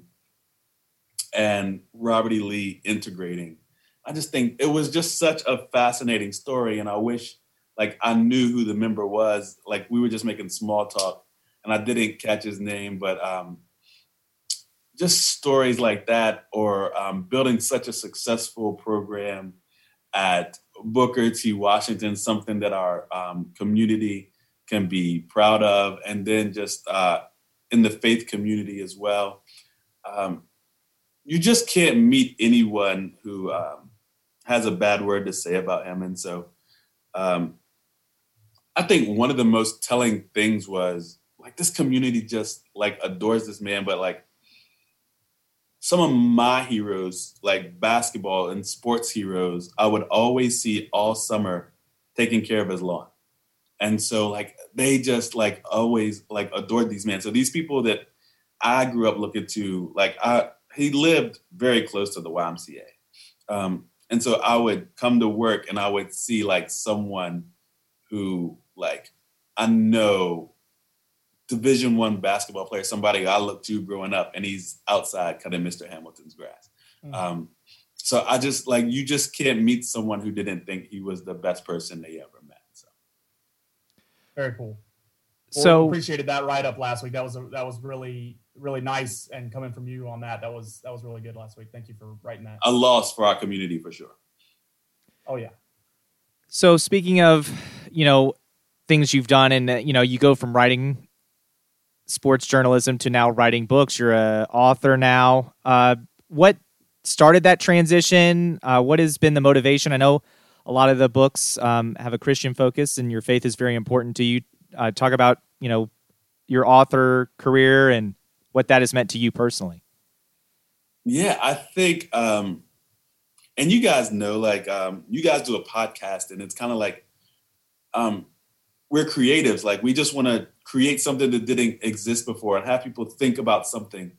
Um, and so I think part of it is, and Patrick and I were having this conversation the other day, is like, um, like, we love sports. Like, and sometimes we want to say, like, all right, like, I want to push myself past just writing, like, one article. I want to see if I can write this. Well, let me see if I can write a whole book. Like, why not? Like, I write every day. And so really it was just like, um, from newspaper reporting, I want to try some magazine writing. And then I just had a friend who wrote a book, and I was like, I think I could write a book. And so um, I just didn't want to go do the sports thing, because I had done the sports thing every day with my job. So I just wanted a creative push. I wanted it to be something that was important to me. And I like to write about where um, sports, culture, and faith intersect. That's kind of like my sweet spot of stuff that I like to write about. And so I was actually mentoring a group of kids at uh, Robert E. Lee, now Stanton High School, in a campus ministry called Young Life. And so a lot of this stuff that I had already written to give as talks anyway. And then I just said, let me see if I can, like, take it and make it so it's not like a speech, but like something that you would read. And uh, yeah, so that's that was book number two. Then I have kids. So I wanted to write kids books because I enjoy parenting. And now I'm working on a book on a uh, conversation between uh, Biggie, Jesus, and Tupac, because I grew up a big hip hop fan. um, so you write what you know. And I just, that's my thing, like, where faith, culture, and uh, sports intersect. So. Yeah. Well, right. I know you keep talking about, you know, Leland and I being creatives too. And I gotta be honest, I, not on the same level, but I appreciate that. It is. It's the exact same level. It's uh, like, this podcast didn't exist. You guys didn't take it over. You said, let's create something. Like, there's a there's a need in our community. And uh, when Patrick and I actually started the podcast, that's um, that's what I was telling him, is like, hey, um, we were moving to a place where, like, um, newspapers were trying to figure it out. And yeah. Um, we didn't have the exact same connection with the community that we had always had. And I say, Patrick, like, this is a good way to get back in and feel like uh, we're still able to have those conversations with people. And uh, I'll tell y'all the funniest story. And, like, you guys will have stories like this, I promise. But I had a job interview, and the first question of my job interview was, what happened to the podcast? And I was like, I was like, that was not the first question that I was um, expecting during my job interview. But like, people care, and um, it's so important to have like a place, a gathering place to start those conversations about things. So, bravo to you guys. Well, appreciate that. Uh, yeah, that that's nice to hear. Um, yeah, so tried to fill a void, but I appreciate the kind words. So usually getting out of here, we ask uh, one specific question, but I'm going to ask two uh, mm-hmm. just to get you back onto sports just a touch. I want to know the number one question. Who do you have winning the Super Bowl? Who do you got winning the whole thing this year? So this was a question like I can always be one hundred percent honest about in the past.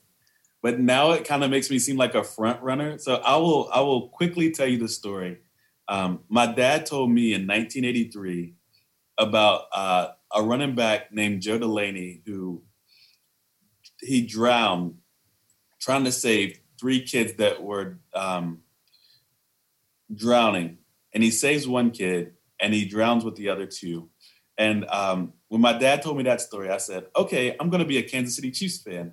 Because that's like, I love that story, and I've always loved that story. And he's always been my favorite athlete for that story. So I've always been a Chiefs fan. Good. Um, so I'm hoping the Chiefs. I think Tom Brady yeah. and the uh, Bucks look really good. And personally, um, I know Russell Wilson is from Virginia and has some family here in Stanton. So I've always pulled for Russell to do well as well. So, um, but I got to go Chiefs first. Well, that's fair enough. You've always been a Chiefs fan. We can't argue that. And yeah, we, we trust it's just you. Hard to say now, right? Like for many years, it was a very easy thing to say. But now it's like if you go and say you're a Chiefs fan, it's like going and saying you're a Lakers fan. So, all right. And so our last usual question: what is something that you have uh, been binging or something you've been watching on T V that the, our listeners need to know about that you recommend that they uh, need to tune into? Okay, so that's going to be a weird one for me, right? Because um, I don't watch T V, and okay. I don't. I listen to podcasts, and I read books. So give us a podcast. Um, and I listen then. to radio. So I listen to y'all for sports. In a normal year, I spend my Friday nights with you guys, and I'm writing my book, and I'm listening to whatever game that you guys are calling. Um, because, like, I just don't have time. I have a big family, and I have, like, writing goals that I'm trying to yeah. hit. I just don't like the T V on because it makes you have your eyes and your ears there. So I just want to have my ears somewhere so my eyes can be somewhere else. So, so I don't enough. have any, it's so funny because like if I do see a commercial like, or like somebody makes a pop reference, I miss so much of it because I was like, I don't know these things, you know? Um, so what podcast do we need? What what podcast do we, other than the Yak Sports podcast, what podcast do we need in our life? Um. What's a podcast that I love? Um, most of the podcasts that I listen to are uh, sort of uh, theological. I'm trying to think of which yeah. one would be the best one. Um, Cross-Examine podcast, I think, is good. And Southside Rabbi, I think, is pretty good. Okay. So those are podcasts that just um, United We Pray podcast I like a lot. So I'm um, trying to think, is there a sports podcast that I like a lot? No, like... Not one just, that I don't feel like act, people right? already know. Right. So, yeah. So, yeah, right, I, I, that's a that's a that's a bad question for me. Like, oh, I wish I had no, a better. That's answer. Good. It's uh, we want the real answer, so we, I don't want you just you know saying yeah, yeah. Seinfeld and getting out of here. You know. Yeah. So now, if you, uh, so, uh, so my roommate in college, my senior year, this great guy, still a good friend, but uh. He was skinny and African-American, so he doesn't really look anything like George Costanza, but he just had that thing where, like, these little things would just drive him crazy, and so I'd always call him Costanza when he would have those moments. But, yeah, so. Awesome. Um, well, Chris, thank you uh, for coming on the podcast. Thanks for everything you do in the community, and, uh, yeah, we're going to have to get you back on for some of these uh, these Mount Rushmore discussions that you have in your mind, because uh, you have a, a touch more history than – than I do and a lot more than Joe does for the area. So uh, yeah. we, I might need to bring you on as a special guest host on, on that kind of topic. And uh, we can educate Joe a little bit on the, on the great things that have happened in the Stanton area in sports. Absolutely. So you guys have a great one. I appreciate you having me. All right. Thank you, Chris. All right.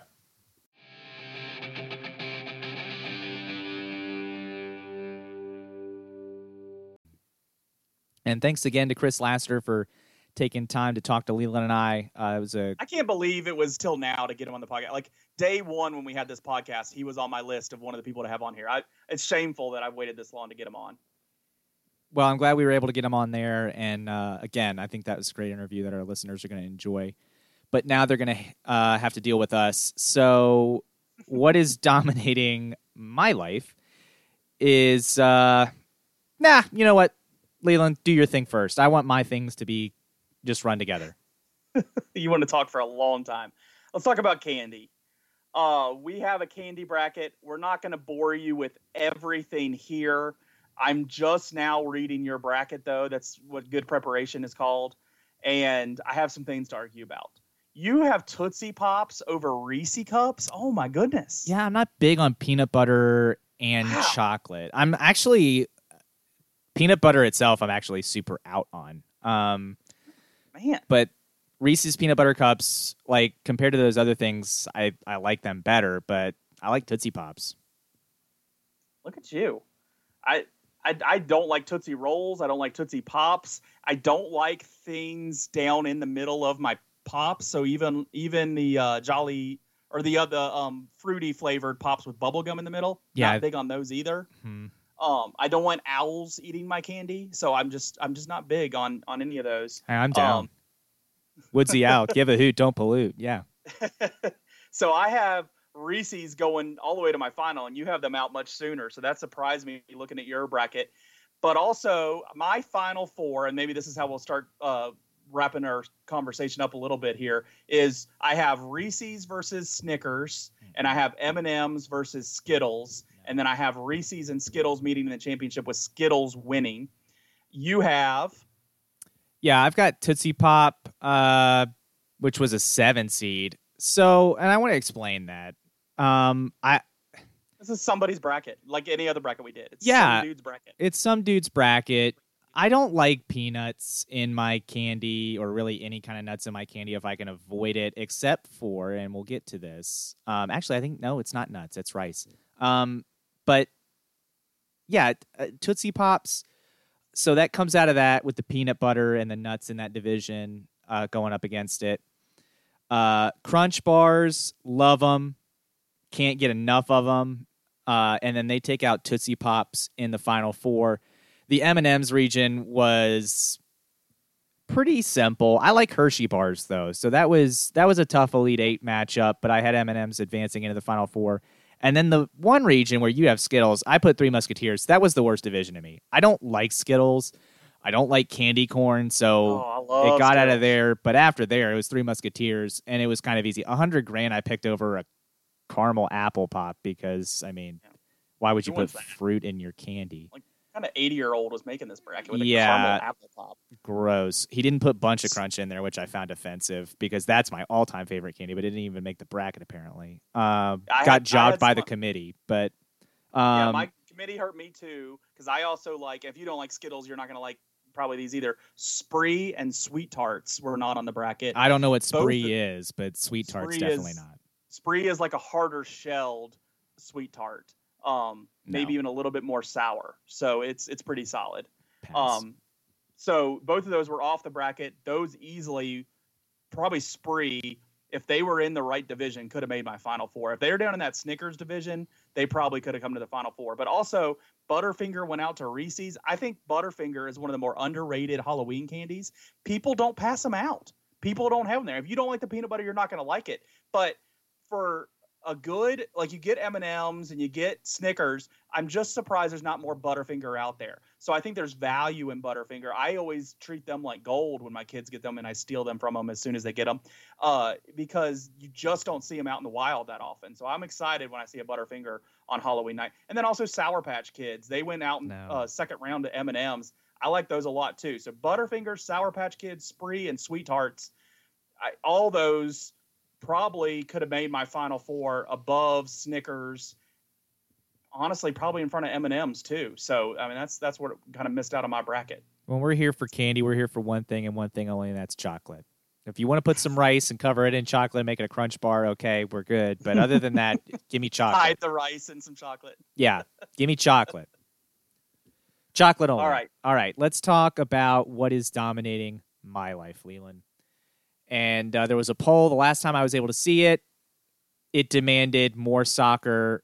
And when we're not counting the votes from Leland and I, it was one hundred percent more soccer. So we will go with that. How um, many people were involved in those other votes? Irrelevant. But Liverpool now sits How at the top. Did you cast? Well, I said if you take out our votes, it's still one hundred percent. So now one. Okay, but that's one hundred percent.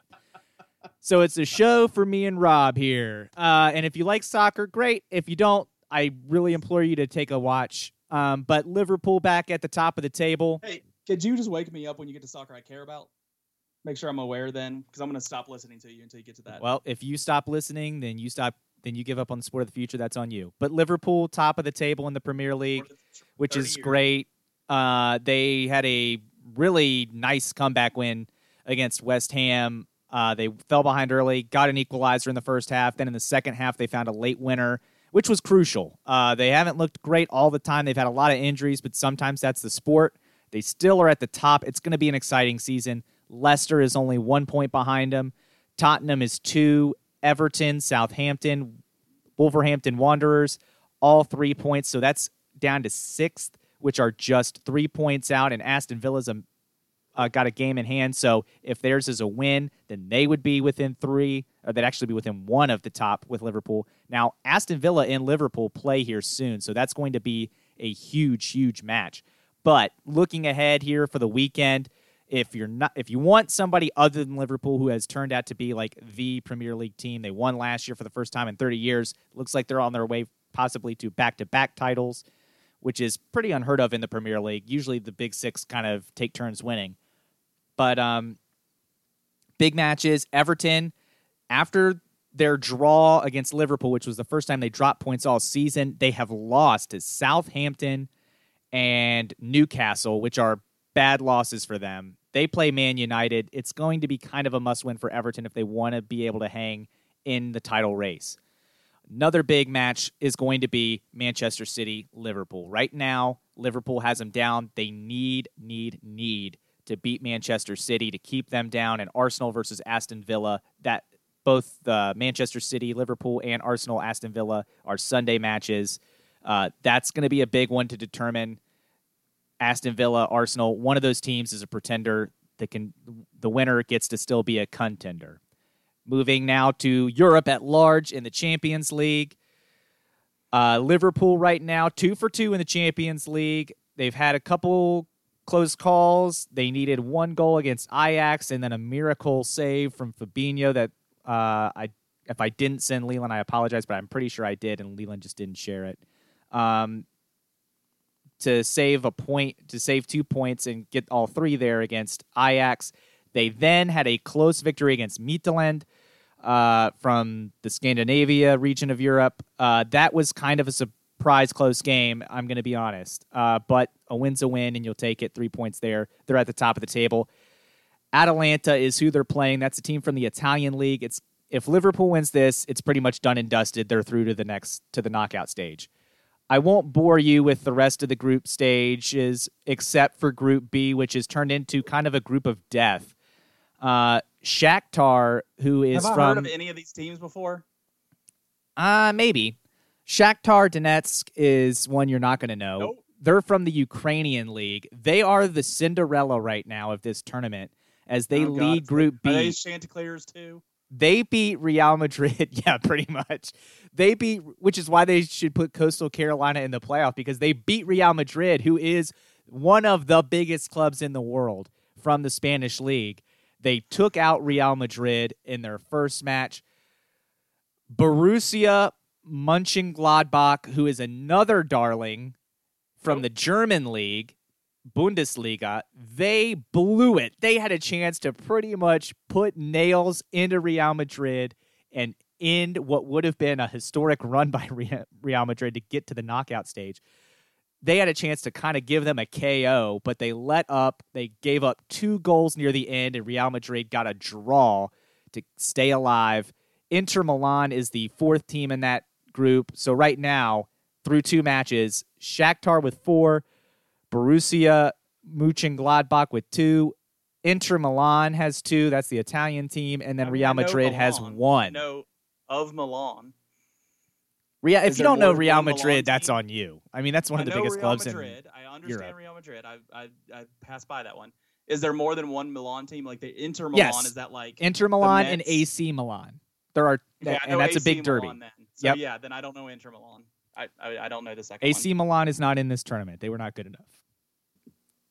But you had that much soccer last week, so to get more soccer, let's dive into the A C C.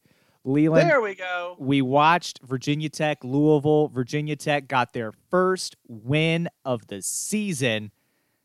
It also, coincidentally, is the first match of the season that we saw a guest of the po- on the podcast, and also son of Rob, who is friend of the podcast and loves our soccer segments here on the Yak Sports Podcast. First match he plays in, first match V T wins. They play another match today, second match he's played in, second match V T wins. Coincidence? Like bl- no. Yeah. And like the Blue Oyster Cult and their cowbell, I just think Virginia Tech soccer needs more Stenzel. I just think they need more of them. fifteen minutes isn't enough. We could be dominating these teams more Stenzel. Now, we might have, you know, location bias, and he's from Stanton, and, and some of us that doesn't know, sound like us, but yeah, but yeah, I we're not we're not biased at all here. But yeah, more Stenzel the better. We're glad he's getting an opportunity to play. It's been crazy with COVID regulations and games they've had scheduled that's gotten moved, and then games his roommates have not been like not allowed him to play in. I don't want to get too deep in all of it, but he's finally eligible to play. And he's getting his chance, and uh, he's getting some good time out there, and hopefully some more and more time. As this should really, that win should really help Virginia Tech be in the A C C tournament and hopefully make some noise there. And then they'll wait around for the spring and hopefully get back to playing in the spring and, and make some some noise in the spring too. And hopefully Kyle just gets all the opportunity he can there. Really cool to see the local kids playing at the next level. I, one of the things I started when I started this podcast, I wanted to say more about these local kids as they went on to the next level. I don't know if I've covered that as well as I want to. But Kyle is going to be an easy one that we're going to be able to update pretty much every time he plays. So yeah. Keep listening for that. We have the connection. And uh, the yeah, so being the pride of, you know, local athletics here and, um, you know, playing for the local high school in Stanton, it, it's great to have him, um, updates on him so readily available to us. So that's that's what's great. And most of their games are, it seems like, are on E S, or, uh, A C C Sports Extra on the E S P N app. And then some also make the A C C network. You know, if you have Comcast, that doesn't help you in any way. So, um, but yeah, good update there. Soccer I care about. I am always for the soccer well, I care about. And you and I were watching the Louisville match um, because it was on a Friday night and we could watch it. Uh, Virginia Tech's first goal came on the Louisville defender, just kind of bad luck, bounced off his back straight to Who's a the U V A coach's son? I don't know. I kind of don't pay attention to some of that. Um, that's, that's but crazy. Bounced off the Louisville defender's back straight to a Hokie, who then was able to cross it over for an easy goal. Then Louisville got uh, a a nice goal on a beautiful pass, and then the back line got a little bit lost, set them up for a equalizer. It goes into overtime, and Jacob uh, Labovitz, hope I pronounced that right, uh, had an absolute screamer into the top left corner. That was a phenomenal shot that won the game for the Hokies against Louisville, and then again they won one nil. Labovitz scoring again today for that win for the Hokies. So he's having a great run of form, and Hokies men's soccer hopefully getting on a run here and can make yeah. some noise. Uh, obviously we're, we're rooting for that. Uh, talking about local athletes. I know, I think uh, Will Jones follows us. So we, hopefully that's one yeah. when he gets to the next level, when he decides on a college, we can follow yeah. and update him as he goes. We do, Jarvis you know, once Vaughn, sports, Jarvis Vaughn had us a bobblehead. Yeah. Once sports, uh, that's one I need to get then. Um, yeah. But once sports get going again in earnest, uh, it'll be easier for us to follow, and uh, we can yeah. we can do more with that. I before I give it to you for the last thing, and then you're going to lead us to the close. I do. I shared the video with you. I really want you to put this on the Exports Twitter. I constantly tell you to do stuff, and you don't do it. But this is one that I think our listeners need to see, because I haven't laughed this hard in a long time. And when I say I'm crying laughing, I don't mean like tears are in my eyes and I'm laughing. I mean tears are rolling down my face. I'm laughing and I can't breathe because I'm laughing so hard. this guy takes what is a chocolate fountain and puts cheese in it, and then it just turns into an utter mess. And, I mean, it is absolutely amazing. I, Leland must be watching it for the first time now because I sent it to him, and he refused to watch it, which totally, I mean, is inappropriate. But, I mean, now I got to find it on when I shared I it to him. I don't remember you sending it to me, but I, I, have, it, I have it pulled up now. And I haven't started playing, but I see, like, a still of it. And, um, yeah, this I'm playing like it now. Are you playing it? Yes. You need to share it. Okay, hold on. Stop it. Go back to zero. Go back to zero. Because if our listeners are going to watch this, I if we're going to do this, then we need to do it right. Okay. We are on zero. I don't think our listeners can listen to us and listen to this video at the same time. Yes, they can. Sure, they can. If they don't listen on their phone. Well, whatever. Who All right. doesn't listen on their phone? Who's, like, pulled up to a P C right now? Text me right now. or, or The diehards. You know, at Yak Sports. The right diehards. Now.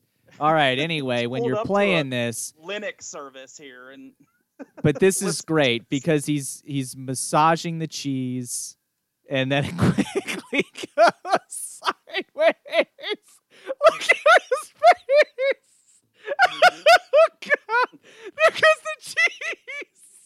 Mm-hmm. Look at it. I'm behind it, but it's gonna be good. Why is it going so fast? Look at his face! Oh, no, he's finally shutting it off! Oh, that is amazing! That is the best thirty-six seconds of your week. What I know that you need to know is the time just changed. And when I was a young kid and young man, I always thought it was so strange how my grandpa would get so fired up about this time change. He wanted nothing to do with it. He wanted it the clocks just to stay the same year round. Um, I, I don't understand his motivation. I don't know if he thought the clocks were hard to change or what. He just did not want it at all. He had nothing to do with it. He even went on to multiple years never changing his clocks. Now it would get Love you know it. a month into it where he would just be like, okay, just factor in the hour, and he. But there was multiple times, particularly in the springtime, where we'd be sitting there with dinner ready and be like, where the heck are they?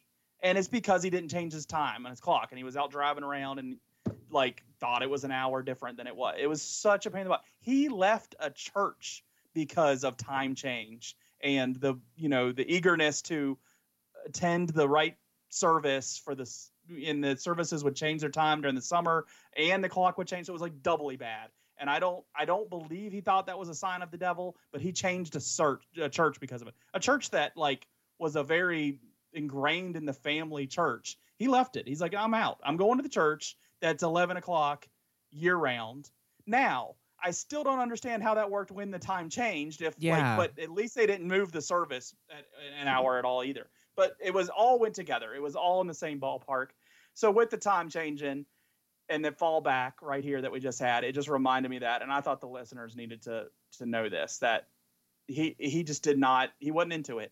And I know Rob knew who my grandpa was. There was some good, uh, one good particular story with Rob and my grandpa where uh, he got pranked into buying my grandpa a gift of Johnny Carson tapes for Christmas swap that uh, that he really didn't like. And uh, it was great.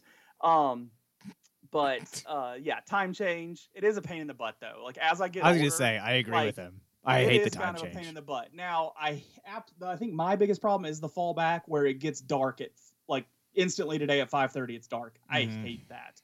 I hate going to work when it's dark, and I hate coming home when it's dark. And I know we get to a middle part of the winter where both are that way no matter what we do. But I hate – I just hate the darkness, like not being in my yard and the bright. Like, it's such a pain in my butt. So that's my old man rant of the day, even though I probably had four old man rants of the day already, and not even all of them were on the podcast. So if you want to hear more old man Leland rants, please continue to listen to us and follow us at Yak Sports Pod on Twitter and Facebook. Feel free to interact with us on there or email us at yaksportspod at gmail dot com. And make sure you are subscribed to us from Podbean, Apple, Google, and Spotify. We are always here with your sports talk for you, the Augusta County sports fan. We'll be back next week with more of that, and we look forward to talking to you then.